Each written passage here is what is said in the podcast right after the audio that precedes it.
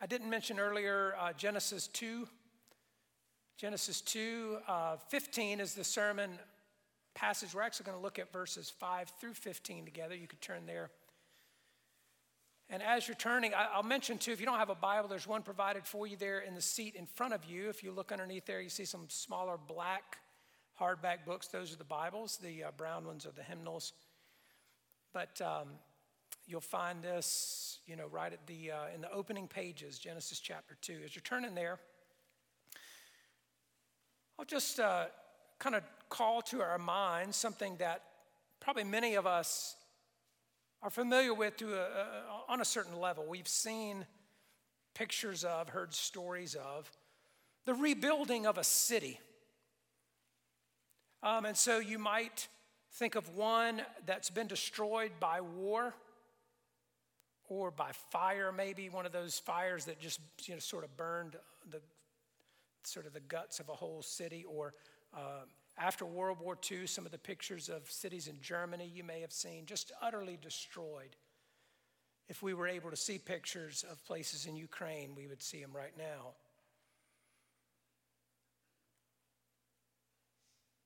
Rebuilding a city like that, or even you've maybe heard stories or seen pictures of a city that's being rebuilt after a regrettable decision that um, people have made. I think of uh, the city of Utrecht, I think is, I don't, that's probably not how you pronounce it, but anyway, in, in the other Netherlands. Um, think of that one in particular, where when that city was first built in the 1100s, you know, there was a canal that ran all around the city, as there is in much of the Netherlands. And in 1972, they decided to fill the canal in the city center with concrete and build a highway. I, just 50 years later, it sounds like a bad idea, doesn't it? um, they, they, they built a highway. They decided, of course, the, you know, the world was changing. The automobile was changing the way life was lived and so forth. So they built a highway through the city rather than uh, in, in place of the canal. And then some decades later, they decided indeed that was a bad idea. And um, their, their city was filled with vehicles and noise and exhaust fumes. And uh, the, the, the, the city had been built for cars rather than for people, they would say. And they wanted to flip that around and rebuild their city, design it for people rather than for cars. And so they actually over a period of decades, I suppose, uh, voted to make that change and, and brought the canal back. And lots of bicycles. It's really amazing if you see some of the way uh, that city and others in the Netherlands in particular have been designed for uh, to accommodate bicycle and pedestrian traffic and that sort of thing in a way that makes the city very livable. But the, but the point is, it was they were rebuilding the city in that case because of a regrettable decision they had made themselves um, some years earlier. But in either case, whether, whether it's destroyed by war, by fire, or whether it's just messed up because of decisions that people made, rebuilding the city requires consulting the blueprints, as it were, the, the, the master plan of what how the city was designed to be. And maybe, maybe involves consulting old photographs to see what did it look like in the good old days. I, I take the time to offer that extended metaphor because I think it's a good metaphor for the fallen world that we live in and our place in that world as the people of God. That you might say we live among the ruins of the fall. And part of our task as God's people is to participate in the rebuilding of the city. Of course, in this analogy, the war is still going on. and we, we continue to wreck the things, the very things that we've rebuilt and, and that sort of thing. But we participate with God in rebuilding the ruins the consequence of sin. And in some cases, rebuilding after our own regrettable decisions. We go through them, uh, cycles uh, uh, of, of living um, of following more closely after God and other cycles of running from Him as fast as we can, of rejecting His way of doing things. We, we, we uh, experience the consequence of that decision, and then hopefully by His grace come back to doing things His way again, consulting the blueprint, as it were, and rebuilding the way He had designed it. There's a sense in which this series, It is Good, is about that very task. It is looking back in the first two chapters of Genesis at the blueprint. When God created a good city, how did He describe it? What did it look like? And through the consequence of our own sin and our own bad decisions, when we wreck that, we've always got a blueprint to look back to to see how to rebuild. And so, this particular message this morning is um, as a part of that series and looking back at God's blueprint, we're interested in what his original design was for work and productivity. And so I've just titled this sermon this morning, Good Work. Good Work. We're looking at Genesis chapter 2, verses 5 through 15. I'm going to ask you if you'll stand for the reading of his word and attentiveness to his voice in it. Hear the word of the Lord. When no bush of the field was yet in the land, and no small plant of the field had yet sprung up, for the Lord God had not caused it to rain on the land, and there was no man to work the ground, and a mist was going up from the land and was watering the whole face of the ground. Then the Lord God formed the man of dust from the ground and breathed into his nostrils the breath of life, and the man became a living creature. And the Lord God planted a garden in Eden in the east, and there he put the man whom he had formed.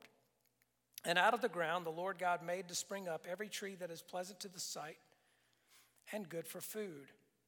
The tree of life was in the midst of the garden, and the tree of the knowledge of good and evil.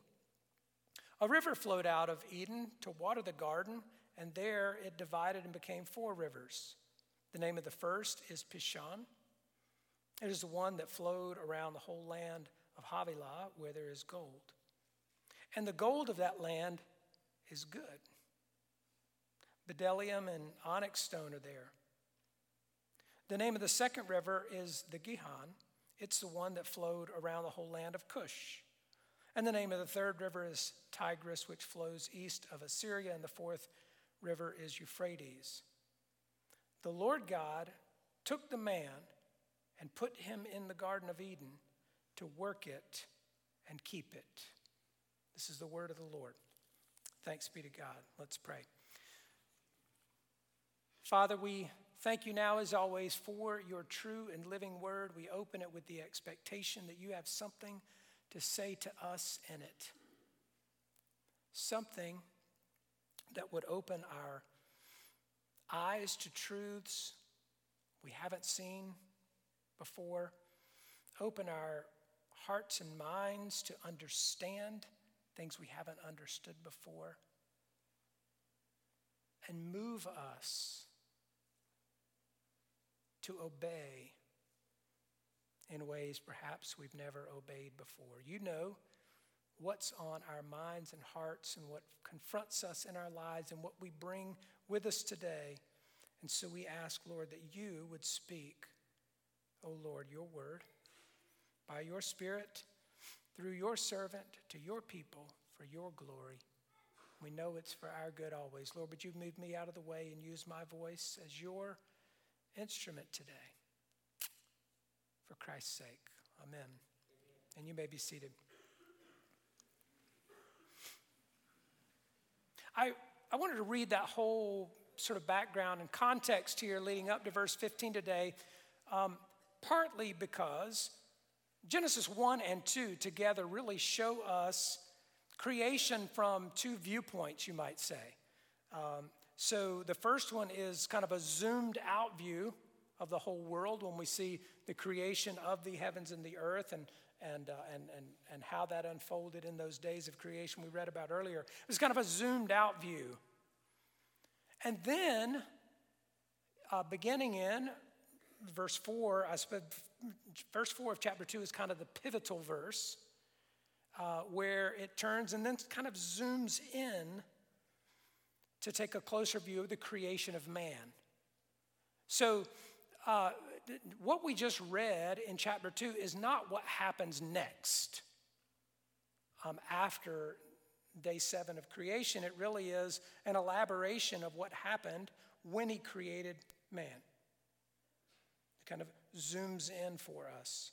And, that, and it gives us context um, to what we read here today about the subject of work and productivity, but also what we'll read and consider in some other messages as we go along. But the rest of chapter 2 describes the creation of man. And one of the things it says is that God created man for the purpose of working.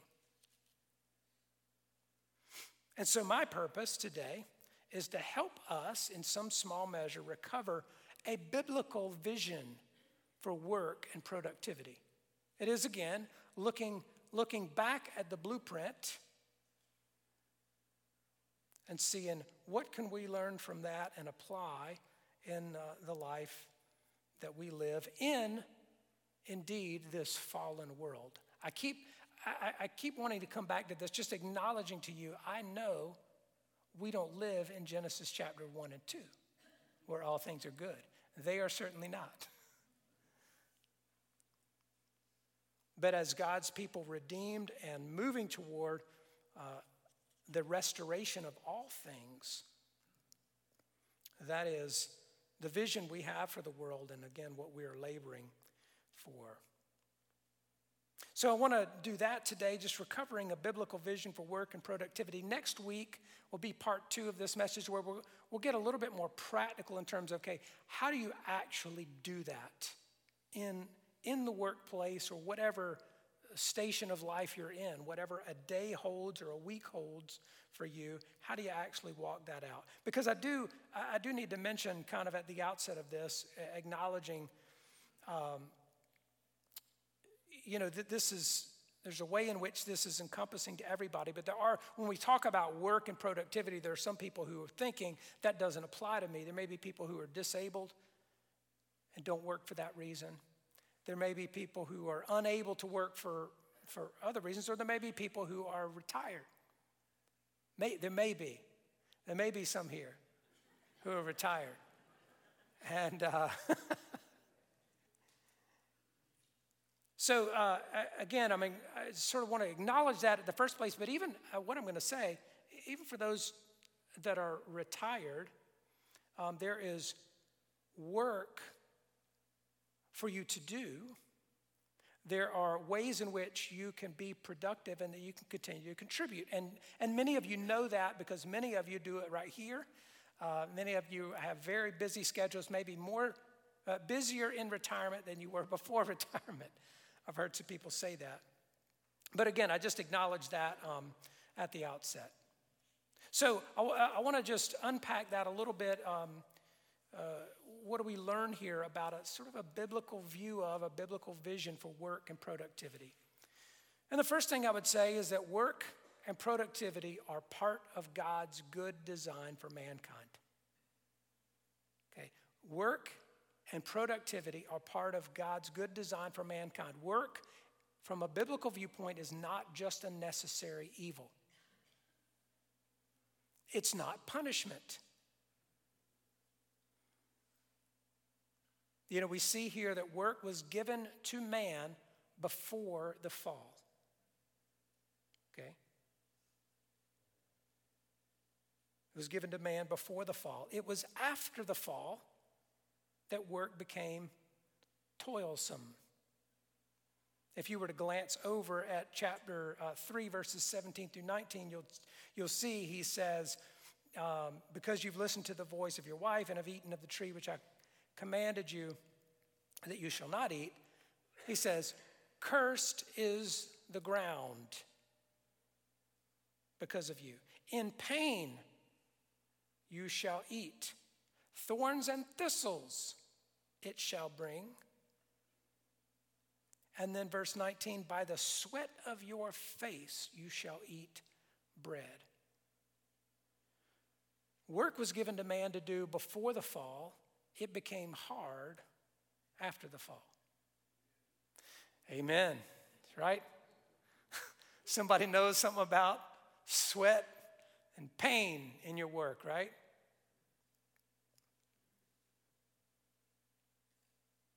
But it isn't inherently bad. And in fact, the work itself wasn't even cursed. It's just a, it's just a statement that the world following that sin is thoroughly uh, affected by sin.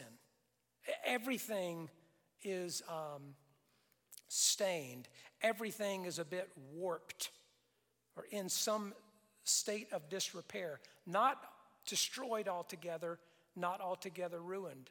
It's not to the point where we can't see uh, some degree of the beauty of God's design in it. But it is fallen and imperfect. And so the, the, the, we now, after the fall, we want the ground to produce fruit, and the ground wants to produce thorns and thistles.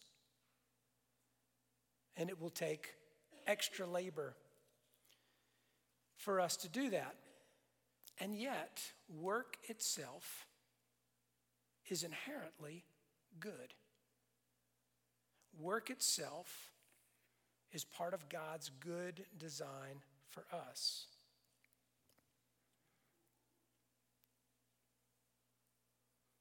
And part of recovering this, this kind of vision um, of work involves understanding something I've sort of brushed, uh, a, a statement I've brushed over or brushed up against a couple times as we've gone through here, but that is that God's good, good creation had potential that would only be realized through human effort.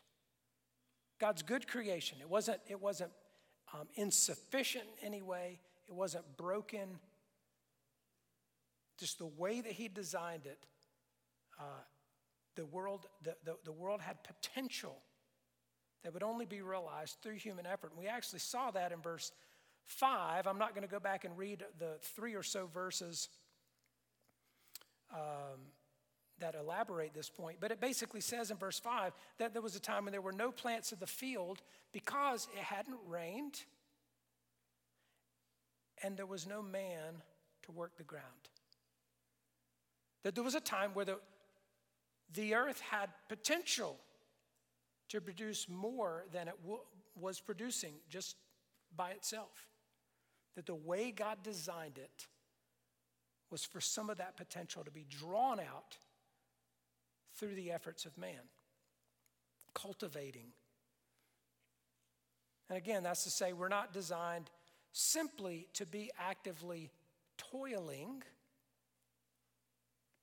but to be productive. That's why I said this really the topic of this is about work and productivity. Because even if you're even if you are retired and even if you don't work in exchange for pay anymore, um, there are ways in which you can be productive and should be productive. Some of you have probably found it. You don't have to be retired to find this out. You can find that being lazy for too long is depressing, right? It's, it's unhealthy. It's just not good for us. It's one of the things uh, we discovered during COVID that was proved to us in really a, an awful way. That, that locking down and keeping people at home and out of work had really uh, bad consequences in the way of mental health right? And again, I would say, I mean, if we understand, if we have sort of a biblical view of this, that wouldn't be surprising necessarily. We know that it's good for us to work and to be productive, and it's unhealthy for us not to. We're not just to be actively toiling, we're to be productive. By contrast, you might uh, think of the, the Greek myth about Sisyphus, and uh, some of you have heard that story, and maybe others habit. Sisyphus was one of these mythological characters who was punished in the underworld by Hades. He had cheated death twice, and when he finally died, Hades decided to punish him for cheating death. And his punishment was to roll a huge boulder up a hill, only for it to roll back down. And then when it got back down, he had to roll it up the hill again. And it rolled down again. And that was his punishment forever. Was to, was to do this terribly difficult task that served absolutely no purpose and accomplished nothing. That sounds like real punishment, doesn't it? And so, what, what, the, what, what the Bible gives us is a very different, 180 degree different view of work. That it is not merely toilsome and that it is not purposeless, but that we uh, have something to rejoice in in the work, we have something to contribute through our work. And um, I want to sort of move on to that in looking at four aspects of God's good work assignment. I think this, the slide just says four as- aspects of good, of uh, good work. But when we read this ver- verse 15, we see two operative words really about work. And one is work, and the other is keep.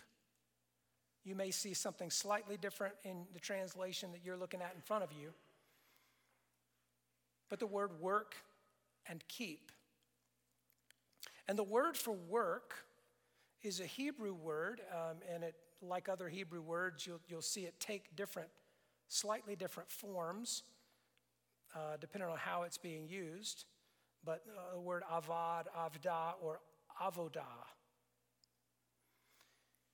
And that word that's translated here, work, elsewhere in the Bible is used to mean worship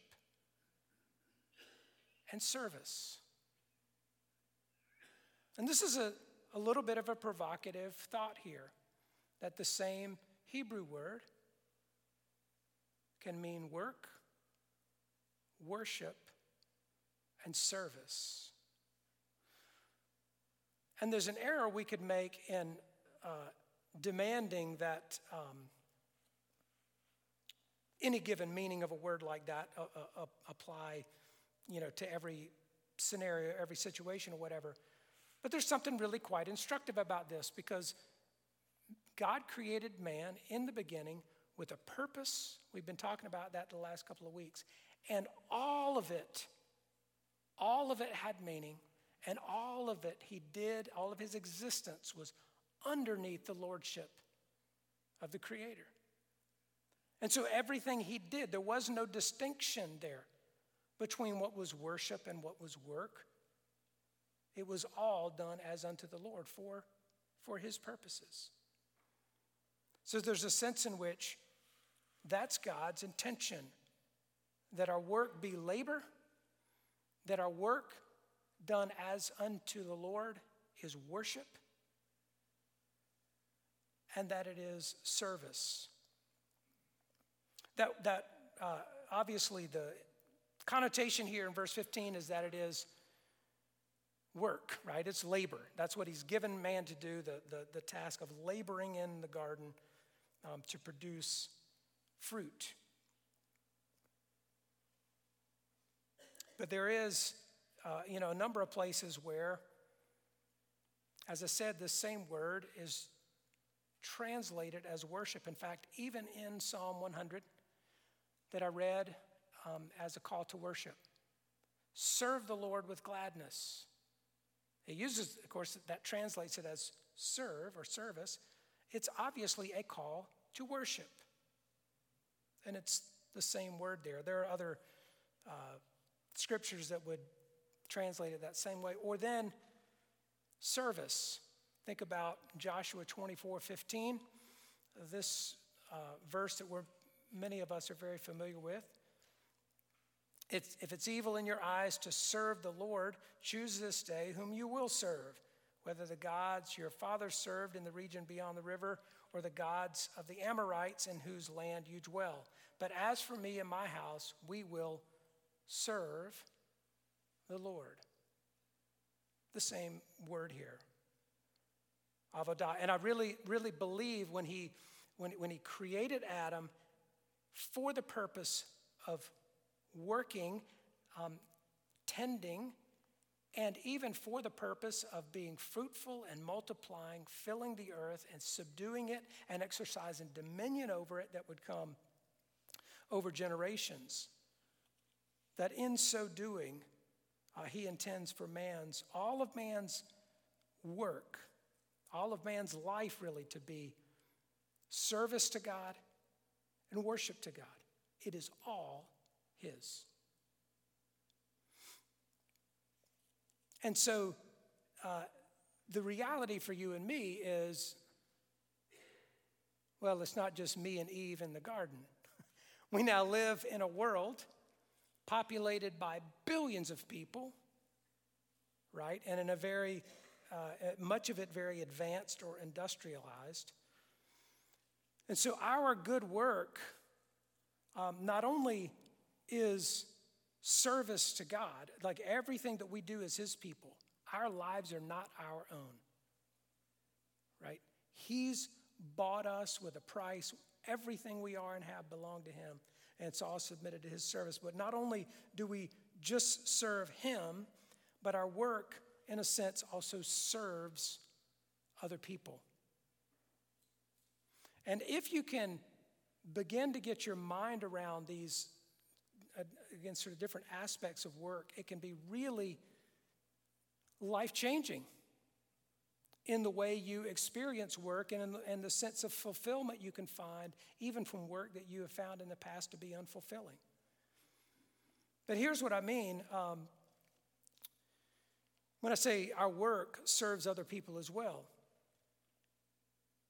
you know, I could not, I could not possibly provide adequately for all of my own needs, just myself. I, that's true of most of us. Uh, it's certainly true of me. If I lived by myself in the wilderness, I wouldn't live long, probably, is what I'm saying. But, but, but, but nobody could really provide adequately for all the food, water, shelter, clothing, making our own clothing. We couldn't provide our own health care. We couldn't provide for our own protection. You can't sleep at night and keep watch at night at the same time. You understand that? And, uh, and those are just really basic needs. The point is, we, we can't do solely by ourselves, for ourselves, everything that we need. My life is better because other people do what I cannot do for myself. And the way God's intended it to be is other people's lives are better because of what I do that they can't do. And any sort of any sort of work that we do in exchange for pay, and I say in exchange for pay just because in a free market, if somebody's willing to pay you for it, it means that it has value to somebody. So any work done, um, you know, faithfully, diligently, ethically, and so forth, there is a contribution that that makes to other people. The world is better because of the work that any of us does. It's service, not only to God, but to other people. And again, I'm going to uh, really elaborate on that next week. Um, so I'll, I'll, I'll leave that for now. But that's really kind of where the rubber meets the road is in how do, when I go to work, how do I do my work in a way um, that I know brings me a new sense of joy and fulfillment because I understand I'm not only laboring, but I'm worshiping God, I'm serving Him and others as well. And then also that I'm stewarding. That's the fourth aspect of work here as He reveals it. That, this word to keep, He says there are two things work and keep. And the word work or word keep means to keep or guard or watch over. It's the same word that we would read repeatedly in um, Psalm 121, for example. So, where he's talking about God is my keeper, your keeper. He who keeps you will not slumber. Behold, he who keeps Israel will neither slumber or, nor sleep. The Lord is your keeper. He will keep your life. Do you remember some of those phrases from Psalm 121? It's that, that's the word there used. In other words, there's a sense of guarding, protecting, taking care of. And part of the duty that man has been given in being made for the purpose of work is to steward is to take care of, is to be a custodian of whatever little domain he's given. Again, in Adam's case, it's the garden. In our case, um, it's some little slice of the world, as I've mentioned over the last couple of weeks, that Abraham Kuyper quote about there's not one square inch of creation over which Christ, who is Lord, does not say, Mine. And so, whatever number of little square inches we've been given to exercise dominion over, we, we are called to steward that. There is something we're supposed to take care of. And this is a, this is a really helpful and necessary counterbalance sometimes to when we think our, our work and the, the talent that we have the effort that we apply to it, but that our work um, can yield, you know, great uh, riches and wealth, opportunity for ourselves, and so forth. Um, what we what we always have to be mindful of is that as God's people, we are taking care of what's His, not simply claiming it as ours. Okay, we're stewards. We work in our labor. We labor in our work, I should say. We worship through our work. We serve through our work. We steward through our work. And just to point us a little bit at what lies ahead, the, uh, again, part of the pertinence of that is that the, the culture offers us, the, the culture kind of has a counter proposal. There's always something besides God's way that the culture would offer us. And at least uh, two counter proposals would be one that works as a mean to an end, and that end is making a lot of money, as much as you can accumulate, and kind of living for retirement. So I'm, gonna, uh, I'm just going to work and amass all that I can, looking forward to the day that I'll retire. It's just a means to an end to a, a comfortable life later. At the other end of a continuum would perhaps be that work is just a necessary evil to provide for, you know, basic needs. And so I'm going to enjoy the pleasures of life as much as I can and work as little as I can. And there are people who choose that route too, right? And in fact, what I would say to you is if we were to look at uh, the timeline over the last few generations, we would see among baby boomers um, a, a, a, real, uh, I can't think of the adjective that would, would describe it, but a, a, strong work ethic, a sense of, of, uh, of really working hard, again, of m- making a fair amount of money, um, and so forth, living to work would be more the inclin- inclination of boomers. Gen Xers, my generation, was similar, um, and some of us, some of them, made a whole lot of money. Uh, um, and that is, uh, sociologists would suggest maybe that is shifting some now among younger generations, looking at previous generations and going, you know, it doesn't look like that was worth it to me.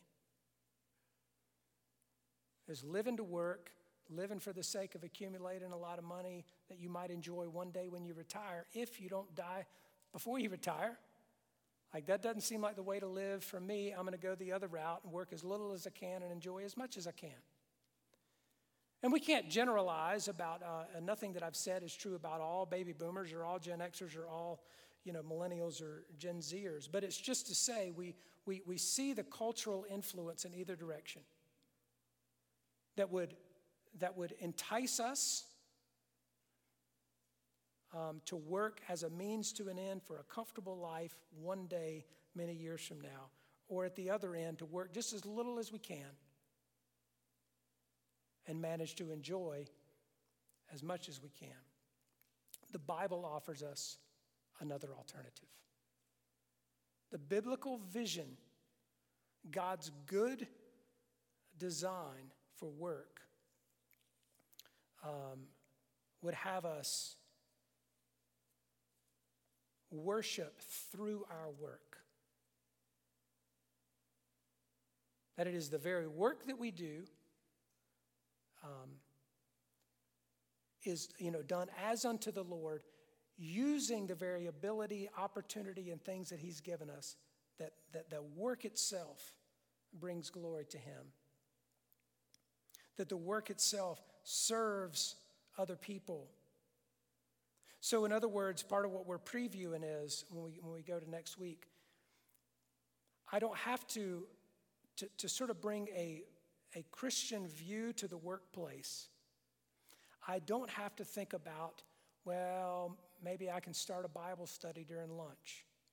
That's a good thing to do, and why don't you? Um, or, or how can I meet somebody and hopefully one day uh, share the gospel with them? That is a good thing to do as well. But, um, but our Christian presence in the workplace is not limited to just those kinds of things, but how we do our very work. The quality with which we do it, uh, the virtue and ethics with which we do it, the joy and gratitude with which we do it, the humility toward others with which we do it, um, and all for the glory of God for which we do it. All of that brings work into a whole different view and offers us a whole different um, possibility of joy and fulfillment. I want to close this morning by praying a, a prayer together. And it really kind of touches upon uh, one of the elements I mentioned earlier, just about our work being service, particularly service to others, and the necessity of every person and the contribution that they make. This is, a, I find, to be a beautiful prayer. It comes out of the uh, Book of Common Prayer, Anglican Book of Common Prayer. It's kind of the bedtime, one of the bedtime prayers. It's a nighttime, so called. It's a nighttime uh, a, prayer service at the close of the day. And one of the concluding prayers um, is this uh, two screens. If you'll pray this together with me.